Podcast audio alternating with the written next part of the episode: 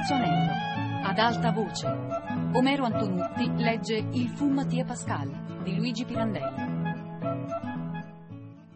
Tra l'ansia e la rabbia non sapevo che mi agitasse di più, ma eran forse una cosa sola, ansiosa rabbia, rabbiosa ansia. Non mi curai più se altri mi riconoscesse prima di scendere o appena sceso a Miragno. M'ero cacciato in un vagone di prima classe per unica precauzione.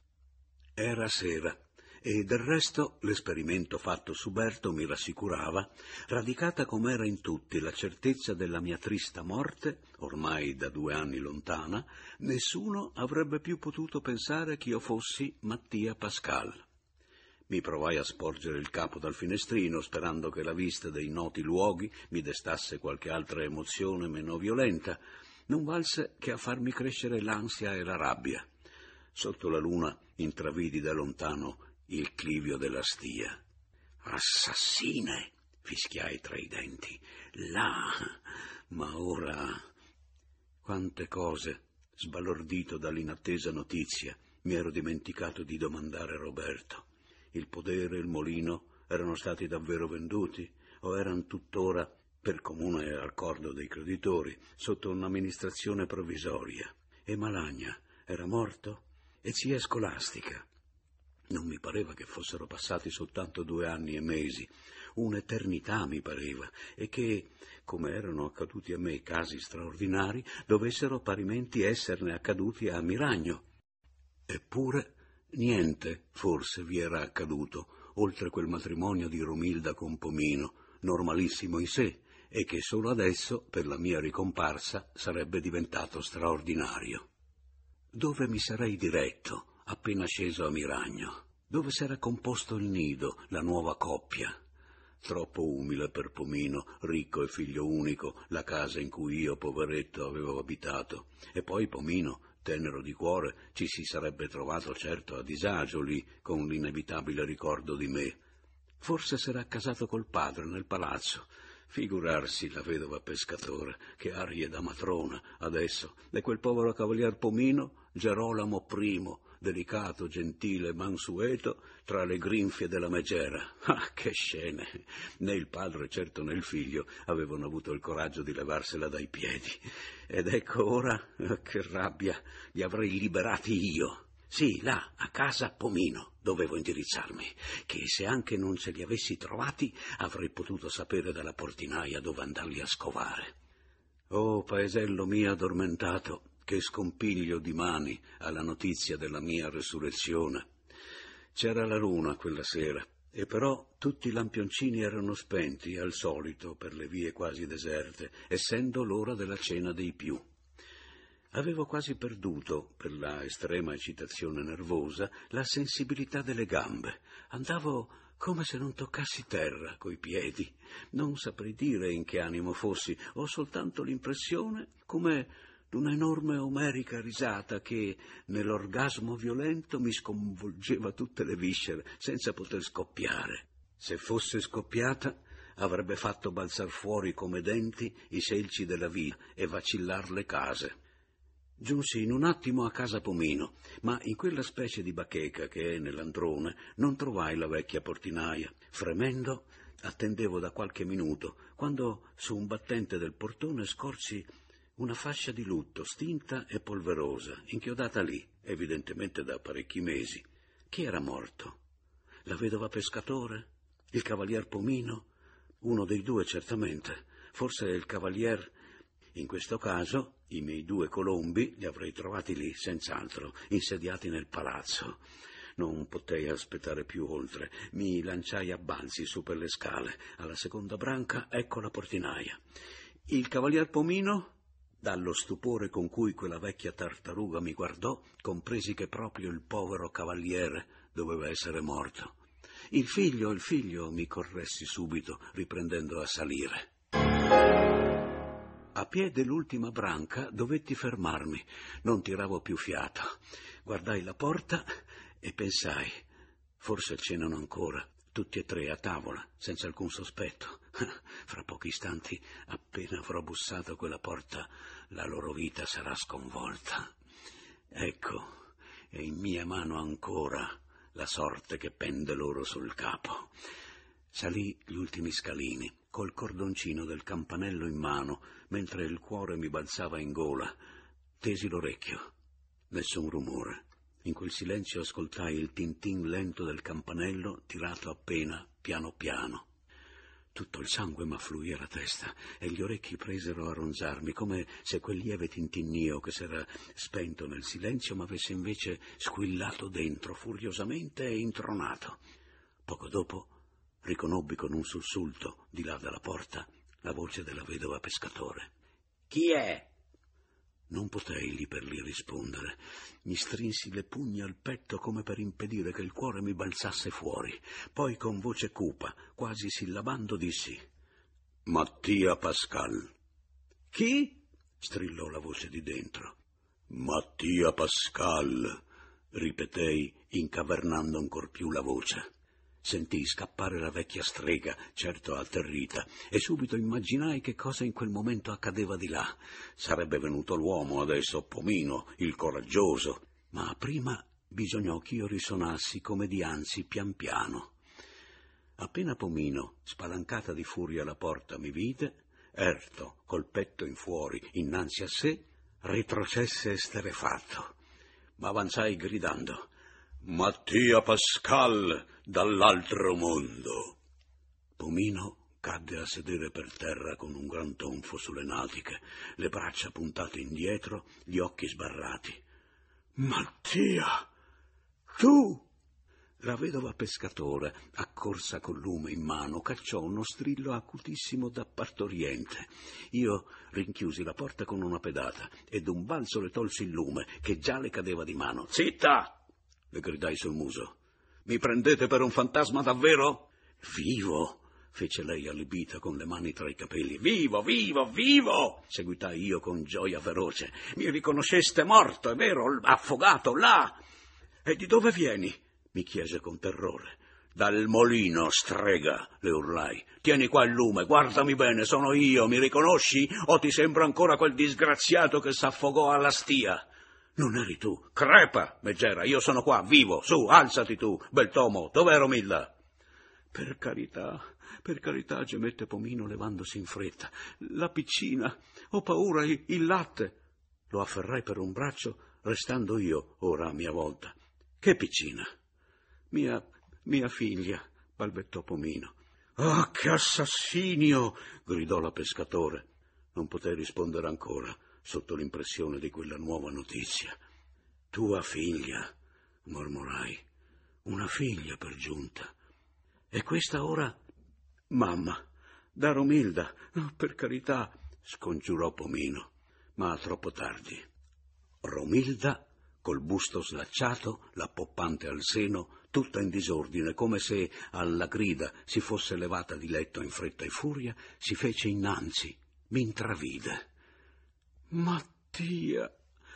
E cadde tra le braccia di Pomino e della madre, che la trascinarono via lasciando nello scompiglio la piccina in braccio a me. Restai al buio, là, nella sala d'ingresso, con quella gracile bimbetta in braccio, che vagiva con la vocina agra di latte. Costernato, sconvolto, sentivo ancora negli occhi il grido della donna che era stata mia e che ora, ecco, era madre di, di questa bimba non mia, non mia. Mentre la mia, ah, non l'aveva amata lei allora. E dunque, no, io ora, eh no, no, per Dio, non dovevo avere pietà di questa, né di loro. S'era rimaritata, eh? E io ora... Ma seguitava a vagire quella piccina, a vagire. E allora che fare? Per quietarla me l'adagiai sul petto e cominciai a batterle pian pianino una mano sulle spallucce e a dondolarla passeggiando. L'odio mi sbollì, l'impeto cedette e a poco a poco la bimba si tacque. Pomino chiamò nel buio con sgomento. Mattia, la piccina! Sta zitto, l'ho qua, gli risposi. E che fai? Me la mangio, che faccio? L'avete buttata in braccio a me, ora lasciatemela stare. Si è quietata. Dov'è Romilda? Accostandomisi, tutto tremante e sospeso come una cagna che veda in mano al padrone la sua cucciola, Romilda, perché? mi domandò.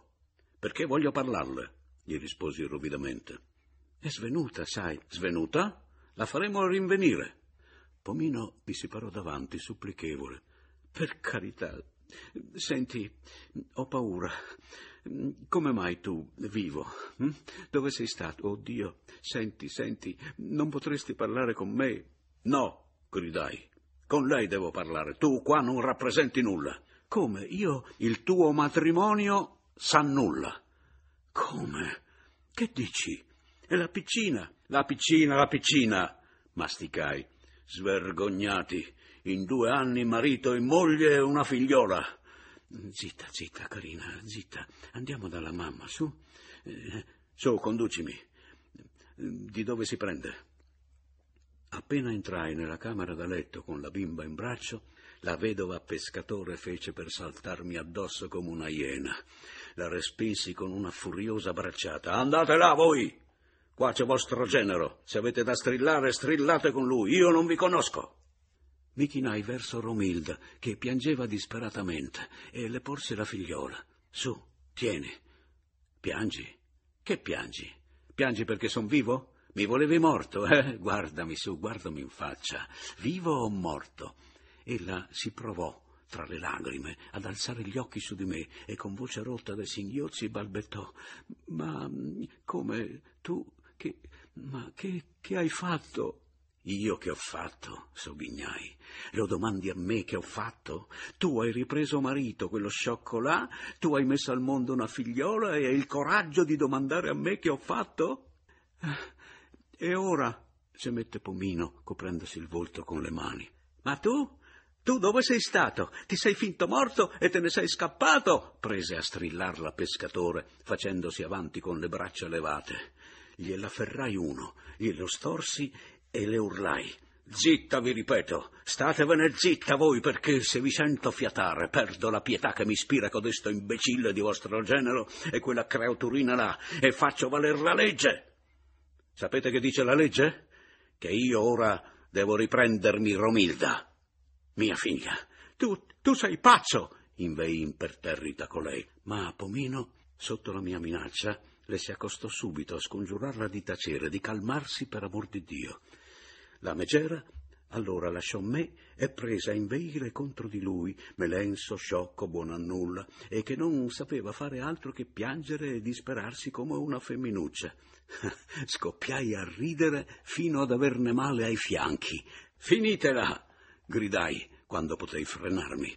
Gliela lascio, la lascio a lui volentieri. Mi credete sul serio così pazzo da ridiventar vostro genero? ah, povero Pomino, povero amico mio, scusami, sai, se t'ho detto imbecille. Ma hai sentito? Te l'ha detto anche lei, tua suocera, e ti posso giurare che anche prima me l'aveva detto Romilda, nostra moglie. Sì, sì, sì, proprio lei, che le pareva imbecille, stupido, insipido e non so che altro. È vero, Romilda? Di la verità, su. Su, smetti di piangere, cara rassettati, guarda, puoi far male alla tua piccina così. Io, io ora sono vivo, vedi? E voglio stare allegro, allegro! Allegro, Pomino!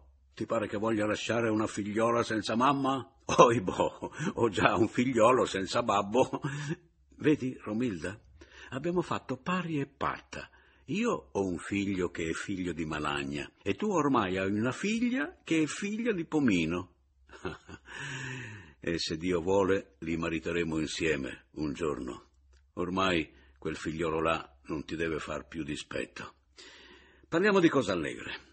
Ditemi come tu e tua madre avete fatto a riconoscermi morto là alla stia. Ma anch'io, esclamò Pomino esasperato, ma, ma tutto il paese, non esse solo. Bravi, bravi. Tanto dunque mi somigliava la tua stessa statura, la tua barba, vestito come te di nero, e poi scomparso da tanti giorni. Eh già, me n'ero scappato, hai sentito? Come se non m'avessero fatto scappar loro. Costei, costei. Eppure stavo per ritornare, sai, ma sì, carico d'oro. Quando, che è che non è, morto, affogato, putrefatto e riconosciuto per giunta. Grazie a Dio mi sono scialato due anni, mentre voi qua, fidanzamento, nozze, luna di miele, feste, gioie, la figliola, chi muore giace, eh? E chi vive si dà pace. E ora, come si fa ora? ripeté Pomino gemendo tra le spine. Questo dico io. Romilda s'alzò per adagiar la bimba nella cuna. Andiamo, andiamo di là, dissi io. La piccina si è riaddormentata. Discuteremo di là. Ci recammo nella sala da pranzo, dove sulla tavola ancora apparecchiata erano i resti della cena. Tutto tremante, stralunato, scontraffatto nel pallore cadaverico, battendo di continuo le palpebre sugli occhietti diventati scialbi, forati in mezzo da due punti neri acuti di spasimo, Pomino si grattava la fronte e diceva, quasi vaneggiando, Vivo, vivo, come si fa, come si fa? Non mi seccare, gli gridai. Adesso vedremo, ti dico. Romilda, indossata la veste da camera, venne a raggiungerci. Io rimasi a guardarla alla luce ammirato. Era ridivenuta bella, come un tempo, anzi più formosa. Fammiti vedere, le dissi. Permetti, Pomino?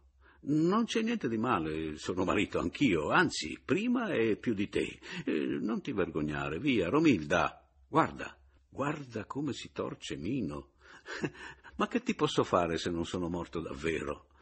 Così non è possibile, sbuffò Pomino livido. Si inquieta, feci ammiccando a Romilda. No, via, calmati, Mino. Ti ho detto che te la lascio e mantengo la parola. Solo aspetta. Con permesso? Mi accostai a Romilda e le scoccai un bel bacione sulla guancia. Mattia! gridò Pomino fremente. Scoppiai a ridere di nuovo. Geloso di me, ma va là, va là, ho il diritto della precedenza. Del resto, su, su, Romilda, cancella, cancella! Guarda, venendo, supponevo, scusami, sai, Romilda, supponevo, caro Mino, che t'avrei fatto un gran piacere a liberartene, e ti confesso che questo pensiero m'affliggeva moltissimo perché volevo vendicarmi, e vorrei ancora non credere, togliendoti adesso Romilda, adesso che vedo che le vuoi bene e che lei... Sì, mi pare un sogno, mi pare quella di tanti anni fa. Ricordi, eh, Romilda? Non piangere, eh. Ti rimetti a piangere? Ah, bei tempi. Sì, sì, non tornano più. Via, via. Voi ora avete una figliola e dunque non se ne parli più. Vi lascio in pace. Che diamine. Ma il matrimonio s'annulla? gridò Pomino. E tu lascialo annullare, gli dissi, si annullerà pro forma, semmai. Non farò valere i miei diritti e non mi farò neppure riconoscere vivo ufficialmente, se proprio non mi costringono. Mi basta che tutti mi rivedano e mi risappiano vivo di fatto, per uscire da questa morte, che è morte vera, credetelo. Eh, già, lo vedi, Romilda qua ha potuto divenire tua moglie, il resto non mi importa. Tu hai contratto pubblicamente il matrimonio, è noto a tutti che lei è da un anno tua moglie e tale rimarrà. Chi vuoi che se ne curi più del valore legale del primo matrimonio? Acqua passata. Romilda fu mia moglie, ora da un anno è tua, madre d'una tua bambina. Dopo un mese non se ne parlerà più. Dico bene? Doppia suocera? La pescatore, cupa, aggrondata, approvò col capo, ma Pomino, nel crescente orgasmo, domandò: E, e tu rimarrai qua a Miragno? Sì, e verrò qualche sera a prendermi in casa tua una tazza di caffè o a bere un bicchiere di vino alla vostra salute. Questo no, scattò la pescatore balzando in piedi. Ma se scherza, osservò Romilda con gli occhi bassi. Io m'ero messo a ridere come di anzi. Vedi, Romilda, le dissi, hanno paura che riprendiamo a fare all'amore. Sarebbe pur carina. No, no, no, no, non tormentiamo Pomino. Vuol dire che se lui non mi vuole più in casa, mi metterò a passeggiare giù per la strada sotto le tue finestre. Va bene? E ti farò tante belle serenate. Omero Mattia Pascal di Luigi Pirandello. a cura di Fabiana Carobolante e Anna Antonelli, con Annalisa Gaudenzi. Il terzo anello chiocciolarai.it. Per scaricare questo programma www.radio3pod.rai.it.